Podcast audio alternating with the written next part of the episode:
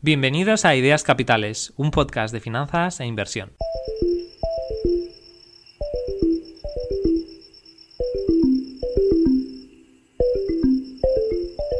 Recientemente he leído el libro Charlie Munger, El inversor completo, escrito por Trent Griffin.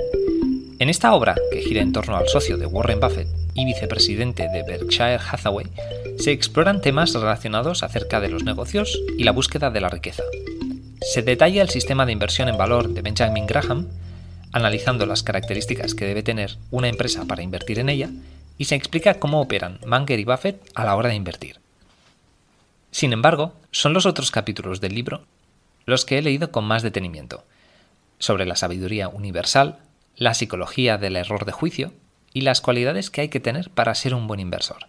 En este episodio me voy a basar en parte en este último capítulo, y veremos qué habilidades deberíamos cultivar y cómo hacerlo para invertir con éxito. Como este capítulo del libro es largo, haré varios episodios y no voy a cubrir todas las cualidades en el podcast de hoy. Por último, antes de empezar, me gustaría dejar algo muy claro. Munger y Buffett son conocidos por invertir en empresas específicas a través de la compra y venta de acciones, mientras que yo principalmente invierto en fondos indexados, sin embargo, considero que ciertas cualidades mencionadas son beneficiosas para todo tipo de inversor. Por tanto, intentaré abordar el tema desde una perspectiva amplia, aplicable a todos los inversores en general y no solo a aquellos que seleccionan acciones específicas. Te recomiendo que escuches este capítulo, ya que estoy convencido de que te vas a llevar alguna buena idea. Creo firmemente que el conocimiento debe ser útil y pierde un gran valor si no lo aplicamos en nuestra vida diaria. Así que he estado investigando maneras de cultivar las cualidades de las que vamos a hablar hoy. Desvelaré los resultados de un estudio fascinante. Veremos un método sorprendente y poco convencional usado por una profesora de Historia del Arte de la Universidad de Harvard. Y al final del capítulo te hablaré sobre la carta que te puede cambiar la vida.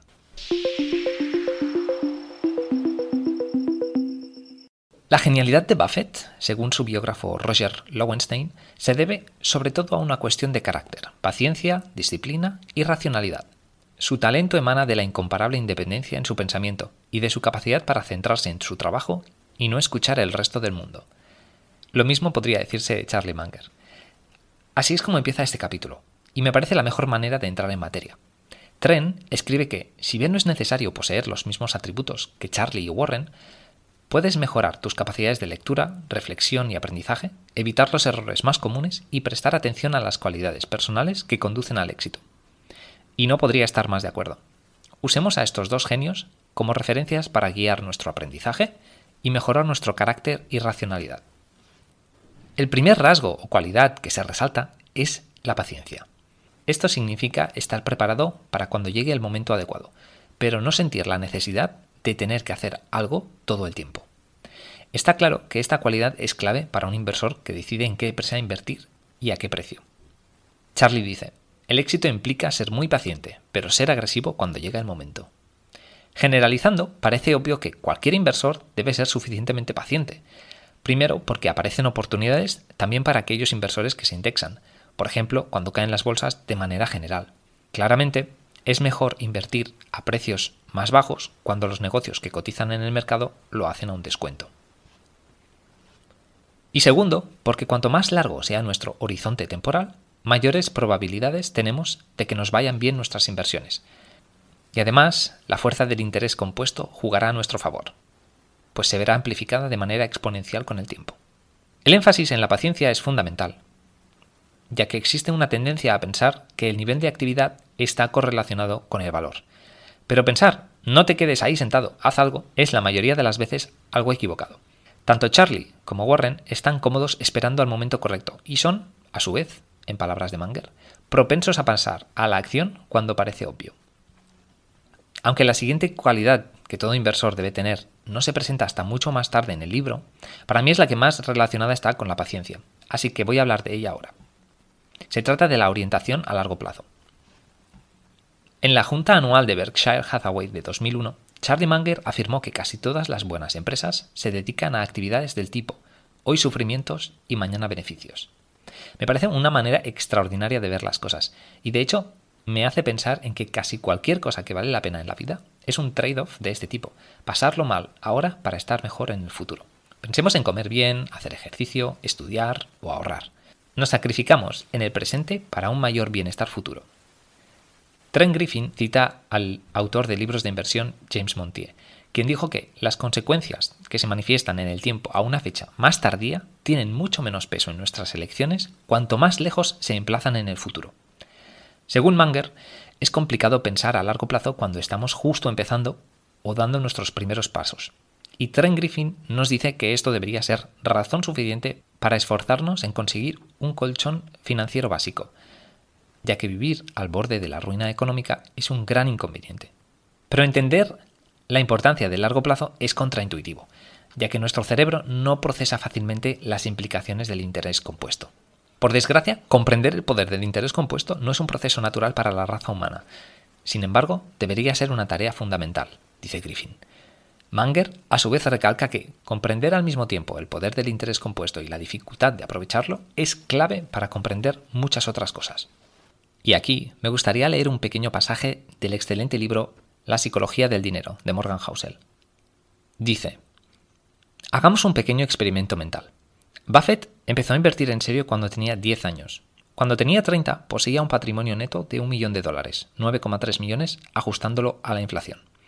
Pero ¿y si hubiera sido una persona más normal y hubiese pasado la adolescencia y la veintena, explorando el mundo y encontrando su pasión, y para la treintena su patrimonio neto fuera, pongamos, de 25.000 dólares. Pongamos además que a pesar de eso siguiera ganando la extraordinaria rentabilidad anual que ha sido capaz de generar un 22% anual. Pero hubiese dejado de invertir y se hubiese jubilado a los 60 años para jugar al golf y pasar tiempo con sus nietos. ¿Cuál sería una estimación aproximada de su patrimonio neto actual? No sería de 84.500 millones de dólares. Tendría en su lugar 11,9 millones. Es decir, un 99,9% menos que su patrimonio neto actual. Efectivamente, dice Morgan, todo el éxito financiero de Warren Buffett puede vincularse a la base financiera que construyó en su adolescencia y a la persistencia que mantuvo hasta la vejez. Es hábil invirtiendo, pero su secreto es el tiempo. Trent Griffin nos recuerda con acierto que muchas cosas que no tienen que ver directamente con el mundo de las finanzas también aprovechan las virtudes del interés compuesto, como por ejemplo nuestras habilidades, las relaciones personales y otros aspectos de la vida. Estos pueden acumularse y beneficiar a aquel que invierte con sabiduría su tiempo y su dinero para cultivar estas virtudes.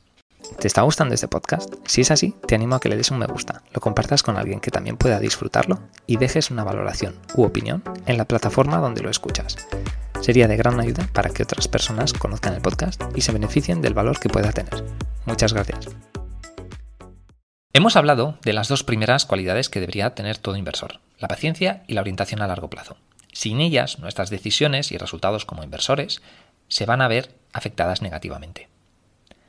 Ahora pasemos a la práctica. Entonces, ¿cómo podemos cultivar la paciencia y pensar en mayores horizontes temporales? Esto puede resultar más complicado de lo que parece. Hoy en día somos más impacientes que nunca. Y el principal problema al que nos enfrentamos es que vivimos en un mundo dominado por la gratificación instantánea y las aplicaciones de nuestro smartphone no paran de reclamar nuestra atención. Abres Instagram, Twitter, TikTok, YouTube y consumes muchísimo contenido en un periodo muy breve de tiempo. Te da la sensación de que te has puesto al día y puede incluso que hayas aprendido alguna cosa. Como mínimo, te mantiene entretenido pero la manera en la que estas plataformas afectan a nuestro cerebro dista mucho de ser ideal. En cuanto tenemos unos segundos disponibles, abrimos el móvil y buscamos algo que ver. Tenemos que entretenernos constantemente.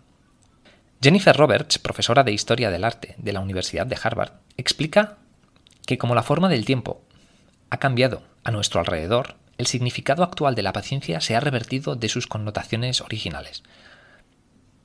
Originalmente, la virtud de la paciencia trataba sobre amoldarse a la necesidad de esperar las cosas, pero hoy en día no tenemos que esperar mucho para la mayoría de las cosas. En un interesante estudio de 2015, se presentó a los participantes con dos opciones, un cheque a recibir hoy o un cheque de mayor cantidad a recibir en dos semanas. Las cantidades variaban para cada participante, pero eran menores de 300 dólares. Casi dos de cada tres personas escogieron el cheque hoy, pero lo sorprendente no es esto, sino lo siguiente casi el 60% de las personas tardaron más de dos semanas en reclamar el cheque. Simplemente podían haber esperado ese mismo tiempo y conseguir el cheque de mayor importe. Y ojo, los participantes eran estudiantes de un programa de MBA de la Universidad de Chicago. no estamos hablando de gente estúpida. Queda claro que deberíamos intentar ser más pacientes y cultivar nuestra orientación a largo plazo. Vamos a ver algunas maneras prácticas de hacerlo. Primero, como hemos dicho, las redes sociales y nuestros móviles juegan en nuestra contra. Romper con esto será una de las cosas más importantes y efectivas que podemos hacer, porque el comportamiento que incitan en nosotros es la antítesis de la paciencia. Desconectar y desdigitalizarnos un poco de manera consciente es pues lo primero que podemos practicar para ser más pacientes. Existen muchas técnicas, de entre las que me gustaría destacar cuatro. Primero, tener unas horas o momentos específicos en los que desconectamos del móvil. En el mundo de hoy vivimos conectados 24 horas los 7 días de la semana. Desconectar, no usar el teléfono un día a la semana o ciertas horas, por ejemplo a partir de las 8 de la tarde o hasta por la tarde los sábados y los domingos, nos ayudará a reclamar tiempo valioso de nuestra vida y prescindir de estar al tanto de lo que pase en cada instante. Hacer un ayuno del móvil. Esto podría ser uno de los días del fin de semana o durante el periodo de vacaciones. Poner el móvil en escala de grises. Esta técnica ha sido muy promovida por redes sociales y yo la he probado durante algún tiempo. Es verdad que el móvil se vuelve mucho más aburrido, pero si quieres ver fotografías o vídeos quizá no va a funcionar muy bien. Eso sí, te va a quitar las ganas de utilizar el móvil. El cuarto ejemplo es algo que he visto recientemente, y es tener un móvil de dopamina y un móvil del paleolítico. Es una alternativa interesante que consiste en tener dos móviles, uno muy barato y sin ninguna aplicación instalada, simplemente para hacer llamadas o enviar mensajes, y otro, nuestro móvil moderno con todo lo que queramos. Así, si queremos desconectar, podemos estar disponibles en caso de emergencia con el móvil feo, digamos, y no hace falta irse totalmente desconectado. Otra manera curiosa de cultivar la paciencia y la orientación a largo plazo fue creada por Jennifer Roberts, la profesora mencionada antes. Ella pide un ejercicio interesante a todos sus alumnos. Deben pasar tres horas mirando un cuadro en un museo, anotando sus observaciones en evolución, así como las preguntas y especulaciones que surgen de estas observaciones. Inicialmente, los estudiantes se resisten a este ejercicio, creyendo que no puede haber tres horas de contenido en una sola obra de arte. Sin embargo, pronto se dan cuenta de la profundidad y complejidad que emerge de este proceso. Que esto se realice en un museo también tiene su explicación. La idea es quitar a los estudiantes de sus entornos y distracciones habituales. Roberts cuestiona con esta tarea la suposición común de que la visión es inmediata y directa. Así, los estudiantes llegan a comprender que las obras de arte contienen detalles, relaciones y órdenes intrincados que requieren tiempo para percibirse completamente. Roberts cuenta que ella también realizó el ejercicio y descubrió detalles clave que dieron forma significativa a su interpretación y al posterior trabajo publicado sobre la pintura.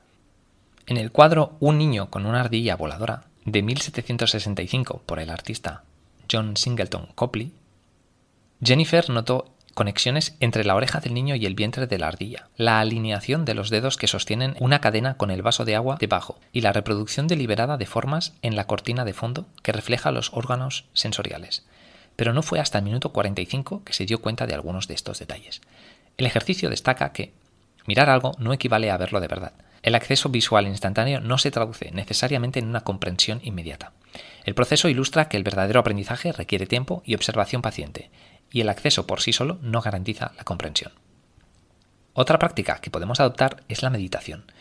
Muchos estudios demuestran que meditar nos ayuda a relajarnos, a estar menos estresados, conseguir mayor tranquilidad. Esto es clave para ser una persona más paciente. Simplemente empieza poniéndote dos minutos de sonidos de naturaleza y respira por la nariz y expira por la boca. Una sugerencia adicional para aprender a ser más pacientes es hacer algo difícil durante un periodo prolongado de tiempo. Esto puede ser algo como aprender a cocinar, estudiar un nuevo idioma, entrenar para una maratón o hacer pesas. ¿Por qué son buenas estas ideas? Pues porque no puedes conseguir resultados sin esfuerzo y dedicándole tiempo a estas actividades. Como dice el fundador de Amazon, Jeff Bezos, las cosas grandes requieren esfuerzo. No puedes saltarte pasos, no hay atajos. Así que elige algo que quieras aprender o mejorar y céntrate en ello durante 90 días seguidos. Te sorprenderás del progreso que haces. Pero eso es solo el principio. Si la actividad te gusta, sigue con ello pasados esos 90 días. Quizá puedas proponerte hacerlo durante un año y después otro año. Eso nos ayudará a cultivar la paciencia. Ligado a todo lo anterior, otras recomendaciones válidas y variadas de cosas que podemos hacer para cultivar la paciencia pueden ser intentar leer un buen libro de mil páginas, quizá empezando con 30 minutos al día o una hora, jardinería, escribir un libro, cocinar, dibujar, pintar. Estos son solo algunos ejemplos de actividades que pueden ayudarnos a desdigitalizarnos un poco Y si estás dispuesto a aceptar un reto más complicado, siempre puedes ir a un museo y observar un cuadro durante tres horas. Para la orientación a largo plazo, tengo tres recomendaciones que pueden ayudarte. La primera, reflexionar en un diario personal también puede ayudarnos a ser más conscientes y ver que las cosas toman tiempo. No hace falta que escribas cada día, cada uno tiene que encontrar lo que le funcione. Sin embargo, para empezar, podría estar bien coger una hora a la semana para escribir y reflexionar sobre lo que hemos hecho, conseguido, cosas que han pasado o cómo nos hemos sentido. Todo esto puede ser beneficioso. Segundo, escríbete una carta a tu yo del futuro. Piensa en tu versión de ti mismo a los 75 u 80 años. ¿Qué crees que valorarás entonces? Hay estudios que demuestran que pensar en la versión futura de ti puede ayudarnos a cultivar mejores hábitos y priorizar acciones que nos beneficiarán a largo plazo.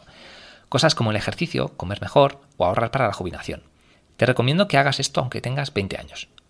No hay mejor manera de reducir la distancia entre tu yo del futuro y tu versión actual en el presente para tener una mayor orientación largoplacista.